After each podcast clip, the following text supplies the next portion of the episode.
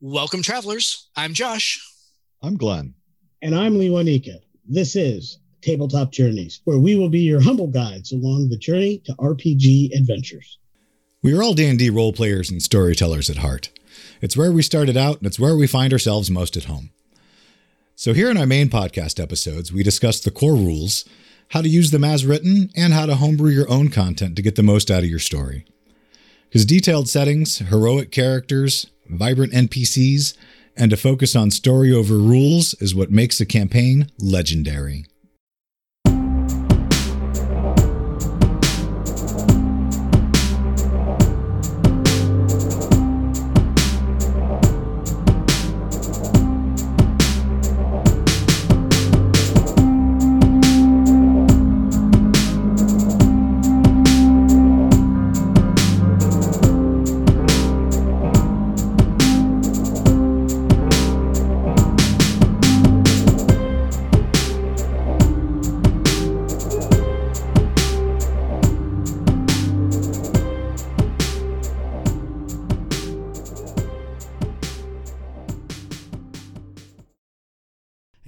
Here's a message from friends of the show.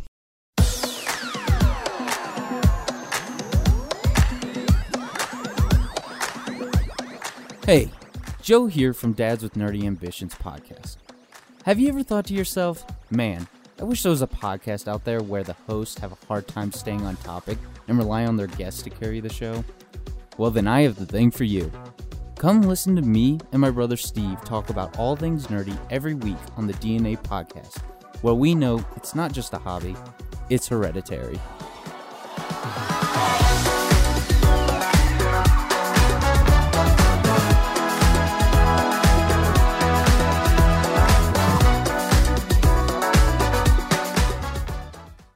Welcome, everybody, to today's episode. We are going to be continuing our little mini series of episodes talking all about fabrication and the physical things that we'll be quickly looking into as our games return to the physical meat space where we are going to need maps and figs and scenery and everything like that. So today we've got another special guest on the Tabletop Journeys podcast. We want to introduce you to Steve Pugh from the Dads with Nerdy Ambitions podcast. Steve, welcome to Tabletop Journeys.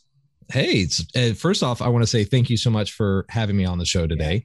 Uh, it's really nice being on a podcast where I don't have to edit it. So that's really, really, really Yeah, nice. So I'm excited about that. Great to be here. Thank you so much. Absolutely. Yeah. Because I mean, that is definitely the conceit about podcasting because that podcasting is a million pounds of fun every single podcast. But boy, it editing takes a lot longer than you ever think it's going to. So much time spent on editing. but ostensibly, what we have brought you on today, Steve, to talk about is figs. Lots of questions about figs. But so you are apparently, as Lewanika was saying, some sort of fig painting wunderkind. So tell me about your history there. yeah so before i started doing my own personal podcast i actually was a commission painter i did a lot of painting for tabletop shops private sectors for people and just all around just as a venter for me it was my go-to therapeutic thing uh, was painting i've been doing it for about 10 years now. It's a blast. It different types of art. You're definitely going to suck in the beginning is the best advice i can tell you. But as you go on you just keep trying and looking up stuff different things. It's it's a great hobby to get into. So you're one of the folks that are out there painting these amazing figs that sit in the glass cases at all of our various local shops that we'll see. And we're like, man, that is gorgeous. And you're looking at this great thing in this box that's over here on the wall, and you're like that. I'm like, I'm selling out the extra 20. you know, for our European friends, I'm selling out the extra 20 euros, whatever. You know, it, it's just one of those things like there's absolutely no way I'm painting it like that. But when you first showed me, because we met each other on one of four billion different Facebook groups. So there's a couple different things that we share. And we were talking, and then I found out you did a podcast. We are doing a podcast. We actually started within weeks of each other. And then at one point, you're like, oh, check out these things I just did. And I'm like, damn. Like, we had already mentioned at some point we've got to collab at some point. Then I saw those things, and I immediately went back to our next production meetings. Like, at some point, we're going to do something with uh, painting figs, and I know exactly who our guest is going to be. And that was like months ago, and it was like it, it was just fabulous stuff. Um, I love figs. We had a guest on not too long ago who talked about how he uses figs. He's also a fantastic painter as well, but how he uses armies and individual figs and, and encourages role play through them uh, and all that. But what we really wanted to do today was just really get into the nitty gritty, talk about the, the tools, the tips, the techniques, all that kind of thing. Um, you said you started about 10 years ago or so, but what were some of the first techniques or tools, or even for that matter, what were the brands of things that you started painting? Like, what was your favorite brand name that you went to? Like, were you a Reaper guy? Were you a Ral Partha guy? I, I'm a big old school Ral Partha guy from the 90s. They're not necessarily in vogue now, but th- that's where I originally went. I'm going to shock you here. So, the first thing that I recommend to people is patience. Learning patience is the number one key to doing any type of painting, whether it's one singular figure, if it's a D&D figure, or if it's something ginormous or an entire army. Building that patience and that tenacity to accomplish your goal is the best advice I can give anybody my first figures that I actually painted were Games Workshop figures. So this is actually going to be a, a, a, little bit of a sentimental moment for, and I've actually never shared this on a podcast before. So the reason I got into painting, my first wife was diagnosed with breast cancer, and I was extremely stressed out to the point where I didn't know what to do with myself. A great place, Sarge's Comics. I knew the guys over there, and they said, "Hey, dude, you need to calm down. You you, you can't control this here's some figures, here's some paint, and go paint. And I'm like, this is dumb. I don't want to do this. And they gave me just a bunch of random paints. I, I don't even remember what they all were. I know there's some G dubs. I know there were some Reapers. I know there's some P3 paints in there. They gave me a bunch of brushes and a set of Space Marines was the miniatures. And they said, paint. And so I did. And the focus it takes to paint these miniatures was it was therapeutic for me and it helped de-stress me and it helped me with this situation and it, it was it was great it's it's such a amazing thing to get into to help you or it, especially just to focus on stuff. Looking back now into where I am as in my painting, one thing you really have to take out of it, like I said, patience is your number one thing that you have to learn. It's going to take you forever. You have to accept that your model is always going to be ugly until you're finished. If you accept the fact that it's an ugly model until you're 100% done, you're going to be okay with it. You're going to make mistakes and you can always cover it. My preferred paints to use, I do like the GW paints, but I definitely dabble all around. When you're doing a model, I like to give it a like a base coat.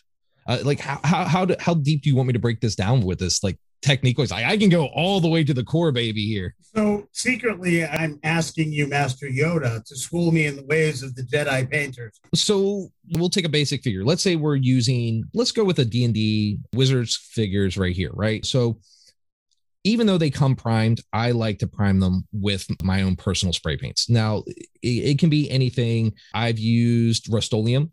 I use their flat blacks. It works just fine. You don't have to spend a billion dollars on on your primers. I have Citadel. I have Warhammer 40K primers. They work great. There's certain colors I like to use from them. However, go to Walmart and get your 4.99. If if it's if you're going to cover it, don't freak out about it. Blacks are your best friends. Black is always your best friend because if you make a mistake or you even miss a spot, you don't have to worry about it because it's black. You can just say it's shadow. That's the greatest thing about it. Then looking at your your base coats. So with your model, let's say you want brown pants, you want a red shirt. What paint works best for you? You have to get a feel for it. Reaper paints are great. Vallejos are great. P3s are great. G Dubs, Citadels. I use a mix. However, there's different thicknesses and certain colors I prefer from others. P3 has a dark gold called Blighted Gold. It is such an amazing paint to use as a base coat, as a dry brush, as a highlighter that it, it it's so versatile that I can't find another color like it that I would prefer to use. Then after you've done your your base coats, looking at from there, going, okay, I like to add a wash. Now, for those of you who aren't familiar with what a wash is, it's a very watered down paint. So usually what I do, if you're making your own, I like to do three to one, three drops of water to one drop of whatever color I'm using. That just makes it you can always go back and add more. That's the thing that I uh, tell people is if it doesn't look like you have enough on there, don't freak out, let it dry, do another round because it's harder to take it off, which is still possible, but it's easier to just add more and more layers That's to always it. where I go wrong is you talked about patience, and that is the number one thing that I mess up every single time is like not letting layers dry in between applications because there are some things that you can get away with and some things that you can't. But like there's there's some there comes a time where it's like you know you can't you got to wait for your black base for your black underneath to to dry before you start applying you know any color like white or blue because otherwise it's going to bleed together and it's all going to get it's all going to get mishy. And that that's been that has honestly been the number one thing. Like i am not in any way shape nor form an expert painter and i'm just really lucky that i'm really busy all the time. So like sometimes i'm like okay i've got like half an hour i can get one layer i can get the base layer done and then i'm going to have to leave it for three days because i got to work you know that kind of thing. And so you know like that's honestly like the best thing that's one of the best pieces of advice i think that you can give and they're spot on so for situations like that where you're like okay i want to let this dry or and i want to do something else if you have that add for it you're like i want to go ahead and paint this right? What i usually try to tell people is if you're doing an army or if you're doing a bunch of models build one base paint uh, base prime it then go to another one and start building it. By the time you're done building that next model your other one is already dried and ready to go. So then you can legitimately assembly line paint these models and do these models. And to we're to the point where you get in a whole army done or you get an entire campaign's worth for you know whatever you're doing models done in no time. And it doesn't feel like you're rushing yourself nor does it feel like you're not doing the best that you could possibly do. If you're just doing one model, then yeah, you, you kind of got to find something else to do. Go play a video game. Phasmophobia, I highly recommend it. uh, it, it it's it's even worse because one of the things that I've been doing a lot lately is I've been getting into like 3D printing and then making making figs and making models with like with Sculpey and with everything like that too. And so it's like now you're dealing with multiple things that need to like you've got to wait for the actual thing to print itself, and then you've got to, you've got to you know you got to treat the print and you got to make sure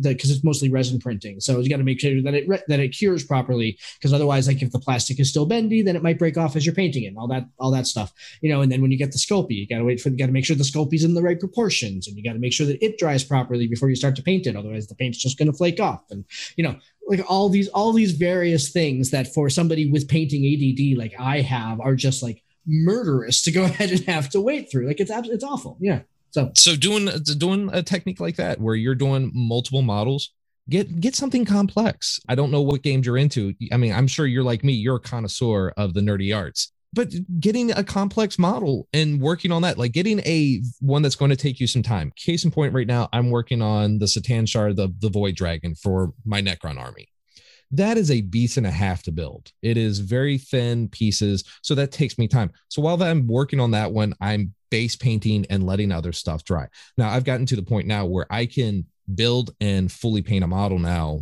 uh, better than tabletop quality. I, I consider it a decent quality within two hours, but that's just because you know I have that muscle memory now. For a regular person, you know, if that's not feasible for everybody, so you just got to figure out what works best for you. And then you know knowing what kind of techniques you want to do. Like i said i got to the wash right there with in my imaginary model in my head. But airbrushing is another technique that people use. I don't personally use it as much. I have a great friend who uses it i definitely give to him give him a shout out for this uh, he's got a, a business called my apocalyptic playground and he is a hardcore airbrush painter his name's kwame and he does phenomenal jobs in fact he did this. I know this is a podcast, but you guys get to see this. He airbrushed this entire knight for me and did all the custom designs for me. I did the base because I'm really good. okay, so that, that's pretty incredible. You gotta get us a picture of that, and we'll put it in the show notes. Yeah, absolutely. I'll give you the. I've done wings for Magnus the Red, uh, but I did him like Magnus Technicolor, so he's like rainbow wings and everything. It's pretty good. But going back to giving you the advice on how to paint your model, after you're doing a wash it's it, that's washes is what brings in the the nice detail for your models it's it's the perfect thing and then going into adding your highlights which are in dry brushing which is just highlighting dry brushing is just taking your your a brush i like to use a little bit of a coarser one and rubbing it on a paper towel until there's almost no paint left on it and then just start doing the brush strokes before you get to the actual model and then to where you get that nice pattern down and as you get closer you're touching it you're starting to kiss the model and eventually you'll find that sweet spot that you like and it's going to add that detail. The washes and the dry brushing are going to what makes your model. It's really what brings out the detail.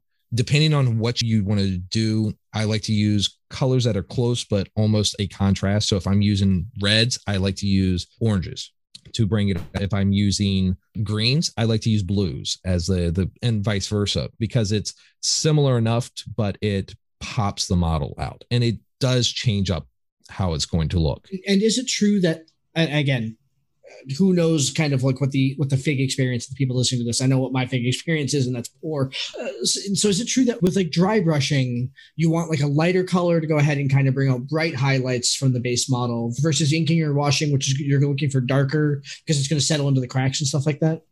Now here's the thing. If you're not really good at doing washes or inkings there are companies out there that make these solutions or these paints that you can buy. GW does a ton of them. P3, uh, everybody does them. Well, they have contrast and they have wash, which are they're they're artisan bottles. They're great, and they have ones that are lighter. But yes, typically you want a darker color to sink into the crevices, and you want a lighter color on the highlights. However, it depends on typically what you're doing for model. Uh, even getting into more advanced stuff like object source lighting is also a thing. But yes, you definitely want to have your highlights lighter. So my experience with what I consider to be the best fig I ever painted, and sorry to say I have lost it to 14 billion moves over the years. I painted this beautiful fig. He was a knight from realm of Greyheim in Alanis, a game we've talked about on the podcast. And I had, it took me a long time. I found this brilliant really silvery platinum style paint. So the base coat was this gorgeous metal. And these knights are green, foresty type thing. So I had a emerald green wash from Citadel and I painted that over it and it settled perfectly. I had no idea, and to this day, I've never dry brushed in my life. So I, yeah, I never got that last step. But I remember that by the time this ink wash was done, it looked like the character was wearing green metal. And it actually had a neat shimmer. Josh, you may have even seen that thing when I first did. And it, it was brilliant. I loved that. It was a great fig. It was posed. I believe that was a Ral Partha uh, actual metal fig at that point. Was, I, they had not been doing plastic figs at the time. And I loved it. It was like, I was like, I will never paint better than this. Not going to happen. A couple years later, I actually did a same character. Some weird thing happened, became an elf and so I had a new, new fit, new pose, new armor, and this was all white armor. And I didn't do a wash. I think had some weird off-white bonish color thing that went on top of.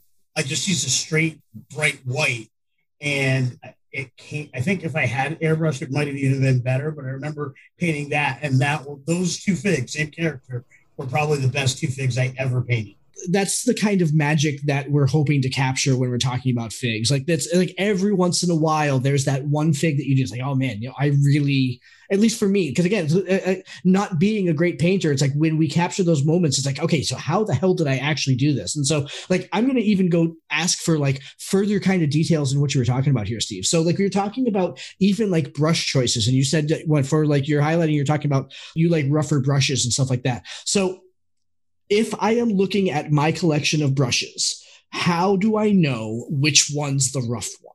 Like, and I know it sounds super simple, right? It sounds it's it's really not, and there's no good answer. It's kind of like golf. You get a bunch of variety of different brushes, you get a bunch of different variety of clubs, and you've got to find what works best for you. The techniques and ethics that I use when it comes to my paintbrushes are completely different from a lot of people.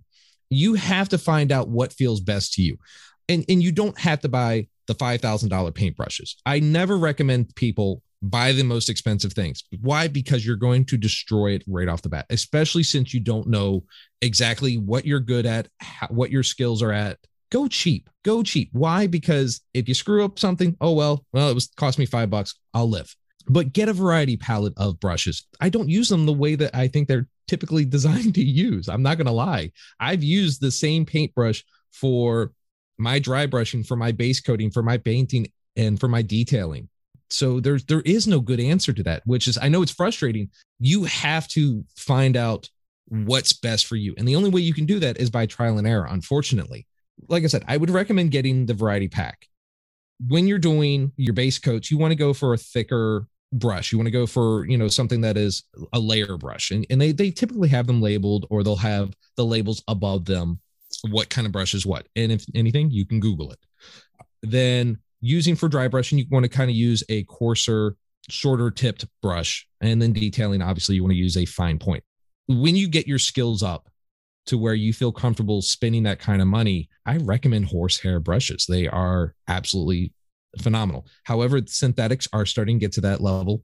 Until then, Amazon. Use Amazon like it's going out of style. Get a bunch of variety of different brushes and feel what's right for you. There are certain brushes that have this when you're holding them it's actually a like a triangle kind of stem. I love using those over Citadel brushes and they cost me 15 bucks for like 30 of them. So yeah, unfortunately, there's no good answer to that. And, and I think your your point too about kind of like going cheap that was one of those really hard lessons to learn because like you know you think like oh well these brushes are more expensive they must be better. There is nothing that will chew through your brush tips faster than painting coarse, rough plastic over and over and over again, and doing like the layers that you've got to do. And like it'll it'll destroy your brushes. And so like you know people that are paint, painting with like fifty dollar brushes, I was like, I mean that's you're going to get like a hundred figs out of this thing, maybe. Like that's like you know the cost of income is not real good on the on on on the figurine brushes. So know where you're spending your money. Like uh, sp- spending your money on paints is better than spending your money on brushes. Like it's the the quality paints. Like I have I remember when we first kind of started doing this, and I went on this shopping spree of like figs from everywhere. I bought a bunch of figs that, and I had like some really cheap paints, and I was like, man, these are just awful. These are like like the paint wasn't sticking right. It just wasn't. It wasn't the the paints and the figs weren't jiving, and so finally I switched up paint brands. I was like, it made all the difference in the world. So that's really part of it. And that's another thing I got to recommend to your listeners. Whatever your your models, your figs that you're painting, look in and see what people recommend as your primer because if you're not eh, certain plastics whether it be resin or you know your 3d prints or if it's something that you get from a company their plastics may not accept your paint your primer. It may just peel off. And i've had that happen. A creature caster is notorious for that. Their their models you have to use a certain primer. And i've used i've used $50 primers and i've used $5 primers. And I had to go with a I had to find a variety that actually worked with them because they peeled. It's funny. It was creature were the figs that I'm talking about. Like you get like like the big collection of like you get like hundred figs and you get like I've got like 24 minotaurs. And but that was exactly what it was. And using bad paints on them. The other thing that was really critical with those figs is that they have like a layer on them from I think from their casting process that does not take paint. And I think that is because the the creature the creature figs, I think they're divided in like the two colors. You got the white ones and the gray ones, right? And so so I think they're designed for like to be used as that as two different sides. They're not really meant to be painted or intended to be. They can be, but you got you got to really clean those figs when you get them because otherwise nothing will stick to them. I mean, it's like Teflon. It's crazy. So that's really funny that you mentioned creature though. yeah, sorry, I didn't mean to throw them under the bus. Actually, see, I don't even view it as throwing them under the bus. I look at it as if they've got good figs that we like, then what's the technique that's going to allow us to get what we want out of them? So that that's not throwing them under the bus. That's saying know what you're buying, know that there are challenges, and know that a podcast like this with great guests like Steve Pugh, we have solutions for you. You know, that's that that's the way I look at it. So here's what usually when it comes to something like that, if you're buying your models from a, a corporate company like Wizards or Games Workshop, or even looking at Privateer Press, those companies they've been doing this for a while. Usually when you're getting their models you don't have to worry about what kind of paint you have to use. Now when you're getting it from a company that is a smaller company such as creature caster or you're doing your own personal 3d printing the best thing i can tell you is you've got to wash those things in alcohol. Like you have to let it soak for at least a good minute and then like try to brush it off with a toothbrush as much as you possibly can and then let it dry then do anything. Yeah so when you say alcohol, because I'm I'm gonna play the role like when we do comic book stuff. When we do comic book stuff, I'm the guy that does that. Uh, when you say alcohol, like Are we talking 70%? Are we talking 80%? What's 30%. It, it really doesn't have to, anything you can get from CVS. Re- legitimately, that's what I use. I just, honestly, what I do, just go ahead and uh, get, get a little tub like that you can't use for anything else and just put all the models that you plan on painting within the next couple months in there and just spray the water, uh, just squeeze it on there, let them soak in it for a little bit, then pour it out and then just let them dry. And legitimately, it's that simple. You brush them off real quickly. Eh, but let's say the the opposite happens, and you buy a bunch of models from somebody that are already painted, and you want to repaint them because you just don't like it, or you have something you're like, God, I suck. How can I fix this? Fret not. You can save these models. All you have to do, I tell people to use simple green. Make sure you very much dilute it in water. Let them soak overnight, and then take your toothbrush, go over there, scrub it. Now it's still going to have the sticky film from the uh, simple green. Give it a wash in just regular tap water, then throw it in some alcohol and let it soak in there for another night. And then take it out, give it a brush, and let it dry. And you're still going to have paint. You're going to still have residue on it. However, you're going to have 99% of the detail back on that model, especially if they're like, let's say they're old school metal. Let's say you want to go vintage you're going to be fine and you're going to be able to just give it a quick prime and it's not going to be an issue again. But you have to follow those steps because if you just do it in simple green, it's going to have this really nasty sticky feel for like per, forever. So, for one quick warning for the resin printers out there. So, normally when we are, um, so when you pull a resin print off the off the printer, the first thing that you have to do is you have to bathe it 99% isopropyl alcohol to go ahead and get the excess resin off of there because you don't want that that resin to cure outside of the print, right? So uh, I would not recommend necessarily putting a plastic fig in 99% alcohol overnight because you're going to wake up with a puddle. Probably so understand the materials that you're working with, thing one, and that, you know, that you're talking like kind of like in the 30, 40%. You put that thing in 99% alcohol, you don't need to leave it overnight five minutes, 10 minutes is probably plenty to go ahead and get any of the residue off of there. So just understand the materials that you're working with. Yeah, yeah, yeah. Now, uh, let me clarify that. The the plastic models, I would probably only leave in for maybe five ten minutes. Metal models, eh, you can leave in overnight because it's metal. Like how much, uh, so you can buy figs, obviously, and, and, and, and those are great to work with. How much sort of for lack of a better term, like custom fabrication do you do of your figs, or, or are you pretty much kind of like in the lane where you're dealing with the figs as they come out of the blister, or what? I love to get creative as much as possible. Now, it depends on the models. So, if I'm getting creative and artistic, I like to go and browse Facebook and various places and buy used and decrepit models. Case in point, I took a Carnifex that I think I paid 30 bucks for. Now, the model itself, I think, originally goes for like 45, 50, but I got two of them for like 35 bucks. So, like 15 bucks per for one.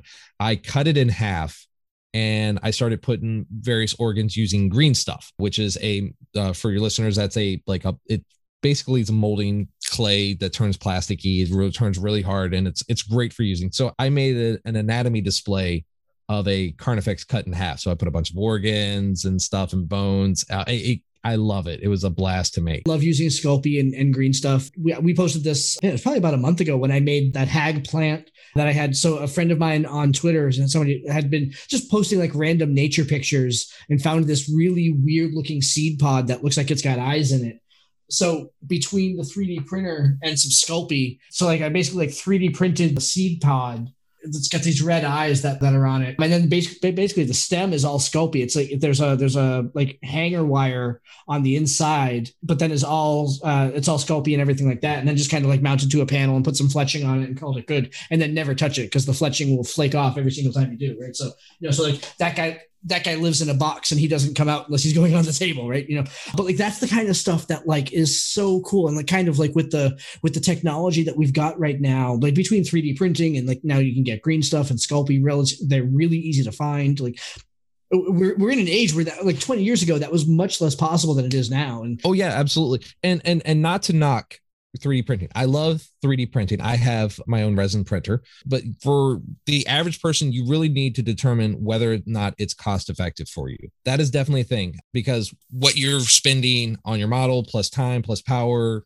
everything, it it can be more expensive and not worth it. However, if you're doing something that where you're like, you know what, I know I'm going to get my use out of this printer. I strongly recommend them. I use mine religiously. Yeah. Terrain, fabulous to make on the 3D printer. Figs, less cost effective, I have found. Like that's, you know, if you're making like, I need to make, you know, 500 miles of brick wall, you know, and so like you can just like churn it out on the 3D printer, like then, then that's really cost effective. But you're absolutely right. Like, you know, if you're printing like one fig, it's like, okay, well, there's, there's a lot of time and energy that goes into this. Yeah. So we were sponsored by the Eldritch Foundry. And so they can make your model or they can give you the STL it takes about three to four weeks uh, average for somebody to send them. So if you want that model for tomorrow, resin printer is as, a godsend and it takes about three hours. So, uh, but I digress. That's that's a whole different subject. I'm sure for you guys. Interesting you bring that up because one of our next guests in this series is going to be from the 3D printer genre, and he's going to talk specifically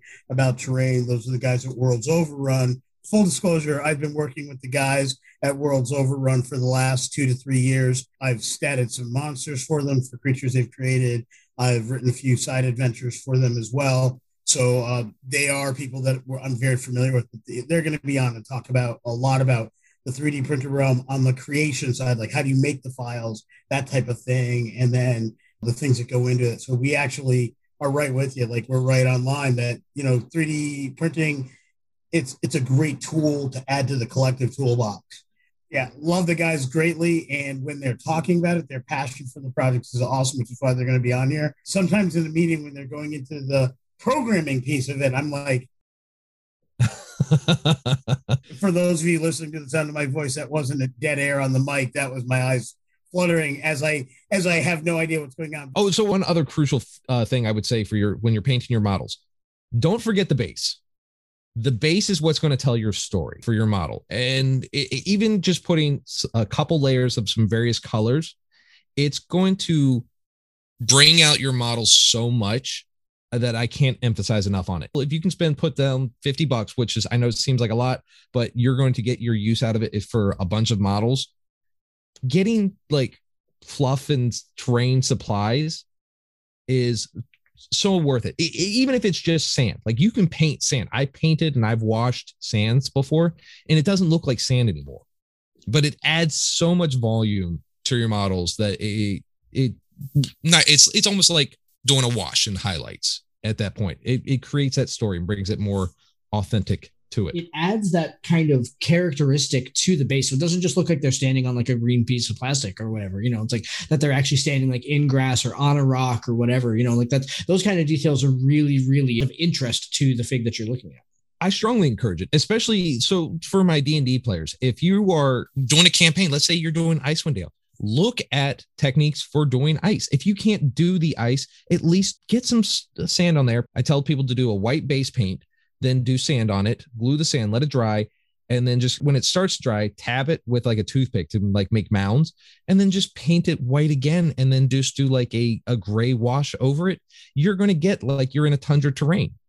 And it, it's so simple. It really is. It's so simple, but it brings that much more volume to it. And then when you get into your campaign and you put down your figure and you're starting to walk through Icewind Dale, you're going, man, I'm much more into this story now because of that base and because that model's painted. Having a painted models, even for whatever type of game you're playing, brings so much more to the game. I almost don't like it when people play with gray models. Now, I granted that not everybody's a great painter, and that's okay. But you know, putting what I call TTQ, tabletop quality models, right? It's putting a couple colors on there. Even if you're not good, it's going to add that much more to your game, you're going to enjoy it that much more, especially when you're playing against somebody. Case in point, my Tyranids, I had a variety of colors because I got bored with how I wanted to paint my schemes. But all my models were painted, and people would go, Oh my God, I love that model right there. How did you do that? You get so much more conversation. The game becomes so much more personable, regardless if it's one model, if it's a hundred. Having that, it's going to, you get so much more conversation. You build more of a bond with whoever you're playing with it's just a blast. As a segue, I was going to get into this. For those of us who are not great painters, and I'm going to show those I'm sharing this podcast with uh, briefly my corner shade. There is a grand total of one figure painted on on that wall and i bought that like that, that it's it's a shameful display but i'm rebuilding my paint collection and until i get enough paints to get started those minuscule five paints over there on the that's what I have right now. Actually, you bring up a good point that I'm going to segue off of right there. If you are getting into painting, there are lots of companies out there that have your starter kits. Get them because 90% you're going to use. There's going to be a couple that you're not. However, it builds that collection for you and you get them at a discounted price. And it even throws in a couple brushes usually. So my holiday gift giving, and when we do our our 2021 holiday episode where we talk about all the gifts that gamers really want, I'm definitely going to be researching a couple great starter paint set packs, hoping that my family will listen to our podcast in time for the holiday. To be fair, my wife and my daughter did. I actually got a couple things off the podcast, off that episode, so, which was awesome. But this year I'm putting paints on it. Those four colors are because they're, they're very specific that are not in gift packs. And so I'm picking up the things that I expect to be using on some of the things that I have. So I'm actually building up the specialty paints and then I'm going to be getting that. And I'm waiting for, and then I'm going to get started. My, that's, I've made my pre 2022 resolution is to really get on painting. So I'm going to use this whole year to, to get all my paints in place and then kind of get started with it. I like that you're building a year list, but you're making it too big. You're making it too long. And this is a mistake that a lot of people do. They're like, okay, this year I'm going to paint my entire army. Don't do that. That's too big. It, one, it's going to take you too long. You're not going to do it. I 100% guarantee you won't do it. If you can do a weekly or bi weekly, I recommend it, but do a monthly. At a minimum, do a month and say, okay, in a month, I want to paint X models. Start with five that's actually a larger number starting with five. And you're going, what? Five models? No, trust me, five models in a month is a lot.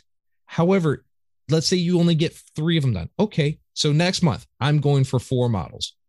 By the end of the year, your entire army will be painted, or your campaign, that whatever you're doing will be painted because you're setting those small numbers. I love using GW models as a reference because it's such a broad spectrum. You have your Space Marine army. You go, okay, I have this unit of 10 Space Marines. I want to get this painted in two months. So I'll divide it in five. I have five here, five here. My team is Blood Angels. So I know my color scheme. It's red, which is really easy. It's black. And then there's a little bit of metal colors. I want them to be on a desert terrain. All right. So, well, I want to use brown and I want to use some sand you have your idea, you have your mission set before you, and it's so much easier to set it up and to actually do what you want to do. That by the time you get done, it may not even take you a year, depending on how big your army is. You might be able to get it done in a couple months. You might be like, okay, I did five and I was able to get it done. Well, push yourself, do six, just do it one extra model. And you're going to see such a huge change in what you can get done it's going to be mind boggling. And you're going to have that full army. And then you're going to be the guy at the other end of the table looking at them going, yeah, this is what a full painted army looks like. You were talking about wanting to get gift sets of paints. I love GW products. I really do. They're a little pricey, but you get your money's worth out of it, I think. Getting the intro sets with it where it comes with like five, six paints set for a, like the Necrons and the Space Marines, I think are their go to. Like they had Death Guard for a while. Getting those are legitimately the best thing you can do because it gives you how to do these it gives you a step by step with what those paints are.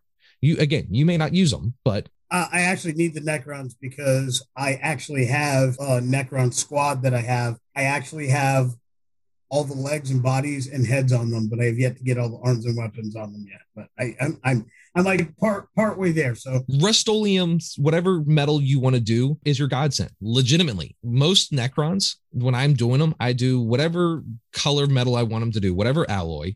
I do them in the Rust-Oleum, and then I take a a wash, usually an, a brown wash to them because brown typically works better than black. And you're half your models done. Then you just go and do the eyes, add in the whatever laser colors you want, and then you do your base. It's cupcake. You can pop those out. If you're say, let's say for you personally, say you're doing your Necrons, I would strongly recommend saying, okay, in a month, your goal is a unit a month. So you can get 10 Necron destroyers, you can get whatever your scarabs done in like no time.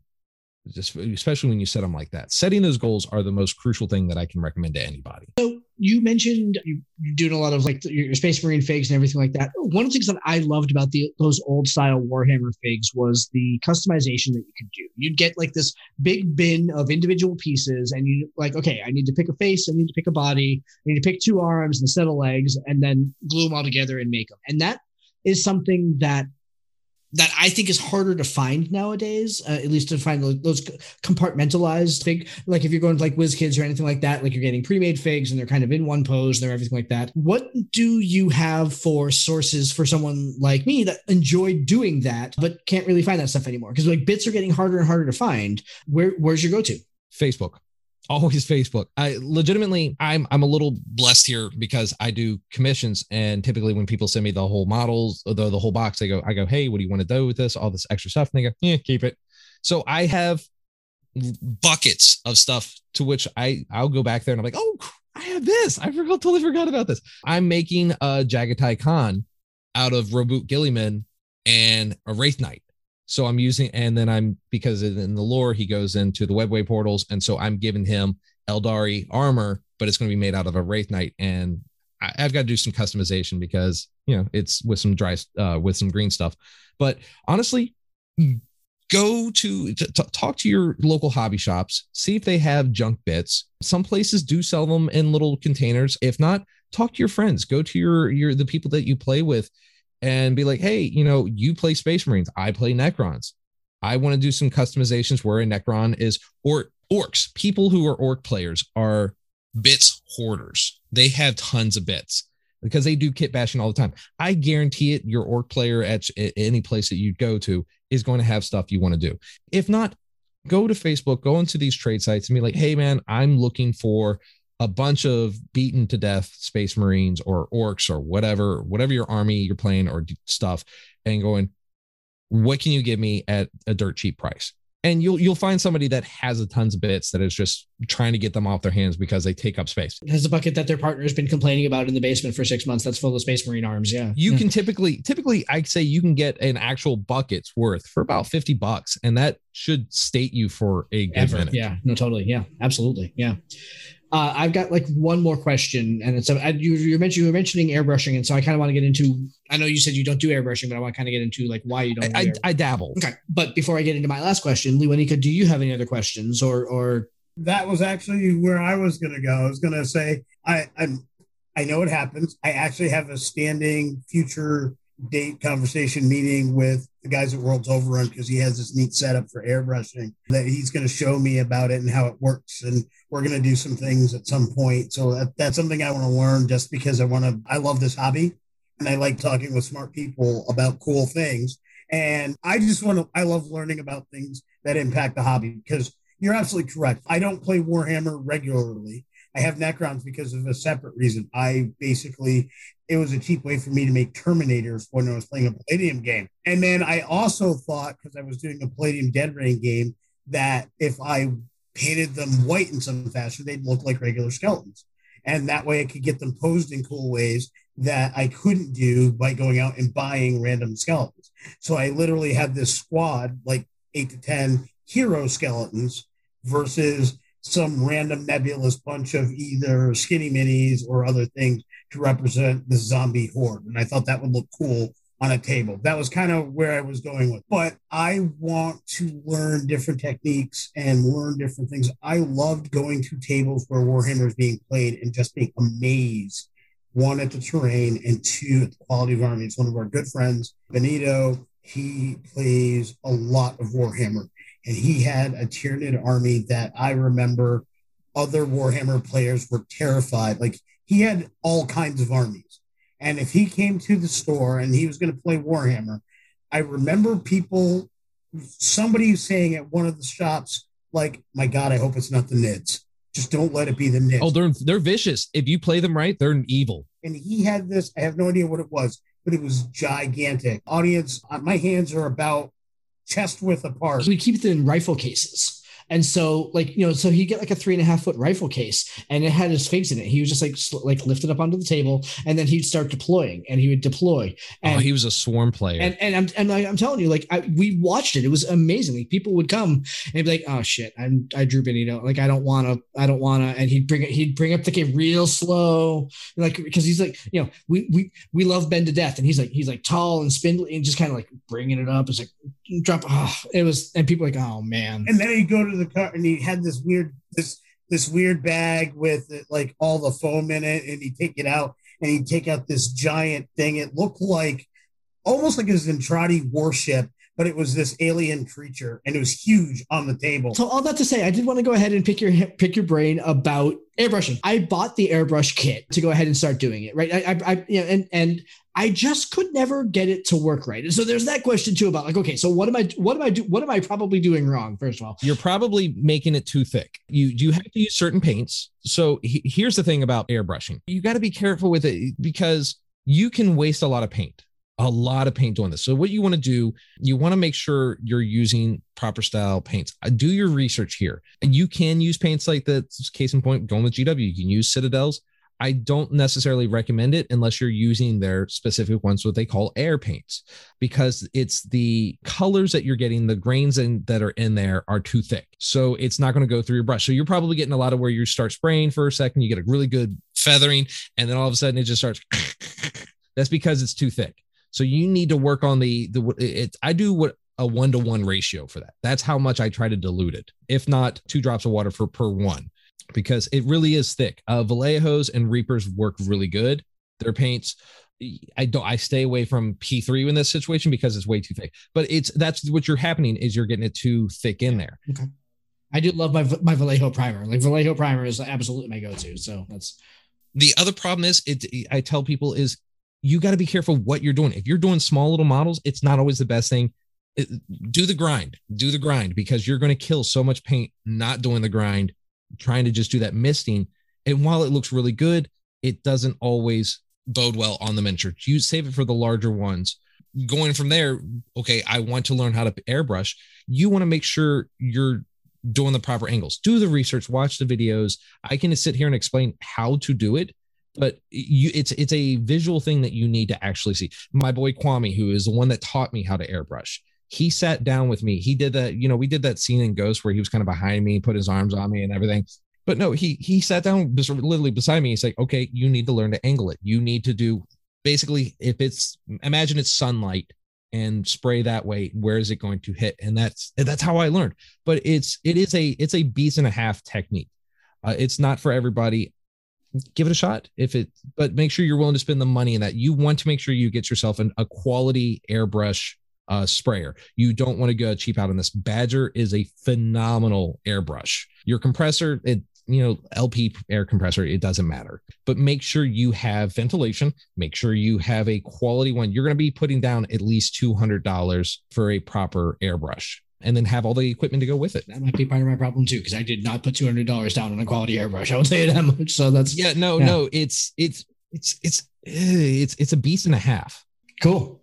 Cool. I'm glad right. I could educate yeah, you guys. Yeah, no, that's fabulous. Yeah. So well, Steve, uh, we really thank you so very much for for coming on on the show. This has been fabulous. I, I, hope that for everybody listening, this has been half as informative as it has been for us. Because for for two guys that have been doing this for a really really long time, we are crappy painters. And so, really, your words of encouragement and just the the whole feeling that um, you know the hundreds of figs that I have not painted in my workshop are just kind of sitting there like, please prime me, please, just you know, just a little primer, I'll be fine. It makes me feel good that you also have that same wall, although we can't see it here on video. So yeah, yeah, no, I, I appreciate that. I am not alone in that. Please, here's your moment. Tell us how we can go ahead and hear more of uh hear hear, hear more of your genius, please. That's you know yeah, you can find me anywhere that you guys listen to podcasts. I'm on, you know, I always ask people if you're on Audible or Apple, please remember to rate and review. Uh, we're on Instagram and Facebook at DNA Pod, on Twitter at Nerd DNA Pod, and occasionally I'm on Twitch, and which is where I'm going to be posting a lot of our videos as well as in our Patreon at Nerd DNA Podcast. Do all sorts of stuff. So yeah. If I can cut in, I just want to say I've been following their pod for a while. You are constant partners on my car ride to work. So listening to you guys, listening to your guests talk about the various shows, talk about the hobby in general, the, the, the games that we play, the games we, we all love, and just all the nerdy things, all the nerdy things. There's a lot of them out there. We live in that we live in that golden culture of it. Uh, it's, it's it's amazing. Like we are so blessed. Like I know growing up, it was hide your geekness to get through life, right? You know, like you owned it, and when you saw somebody else and you got like some secret, oh, they're a geek too, is cool. You know, like I the one of the local banks I go to, I realized a couple months ago that the uh, one of the tellers was was a closeted geek because he had a shield tie pin, and I'm like, you're one of us. And you know, so then I start wearing my TTW, my TTJ swag, and I and I and I start wearing my superhero T-shirts whenever I go into the bank on a Saturday. And it's like yes. And then before long, when I have the conversations with them and we're catching up about whatever the, the current show was, the bank manager would come on over and join the conversation, and then one of the other tellers would come on over and join the conversation. So we live in a world where we can do those things. And just like meeting you several months ago, you know, it's wonderful that we get to do this kind of thing. And, and so my pleasure. Thank you so much for having me on. Truly, truly, anytime. I I love to talk, and if anything, I love to hear the sound of my voice. we, we will we will definitely take a take you up on that. We love having awesome people on the show to talk about cool things, even under the auspices of doing a podcast. Like that's like the best thing that the podcast has done is allowed us this platform to uh, to have conversations just like this. So, all right, Steve Pugh from the Dads with Nerdy Ambitions podcast. If there is anything that you can take from this, it, it's the podcast that podcasters listen to. So that's you know, uh, if uh, there's no, uh, hopefully, no bigger endorsement that we can give than that. But uh, seriously, Steve, fabulous time. Thank you so very much for uh, for coming on. Yeah, yeah, no, it was great. Appreciate it. All right, and uh, for everybody out there listening, we will talk to you again next time. Thank you for joining us. This has been Tabletop Journeys. We would love to hear your feedback on our show today. You can join us at www.ttjourneys.com, where you can subscribe to the blog to leave comments and see all the content that we publish beyond the podcast. And make sure you join our growing online community. You can follow us on Twitter at ttjourneys and join us on Facebook just by searching Tabletop Journeys there. You can also reach us by email at podcast at ttjourneys.com and if you want to catch early access to our episodes and some of the other benefits we have coming down the pipeline, you can also support our production at patreon.com slash ttjourneys. If you're listening to us on Stitcher, iTunes, Podchaser, Spotify, Audible, or any other podcast platform, we would really appreciate if you would like and subscribe to the podcast. Full episodes come out every week on Saturdays, and every Wednesdays will feature our side quest series, where we talk about pretty much anything tabletop oriented. Thank you all so much for listening and for being a part of our growing community. And in the words of another traveler on our path, we bid you shade and sweet water.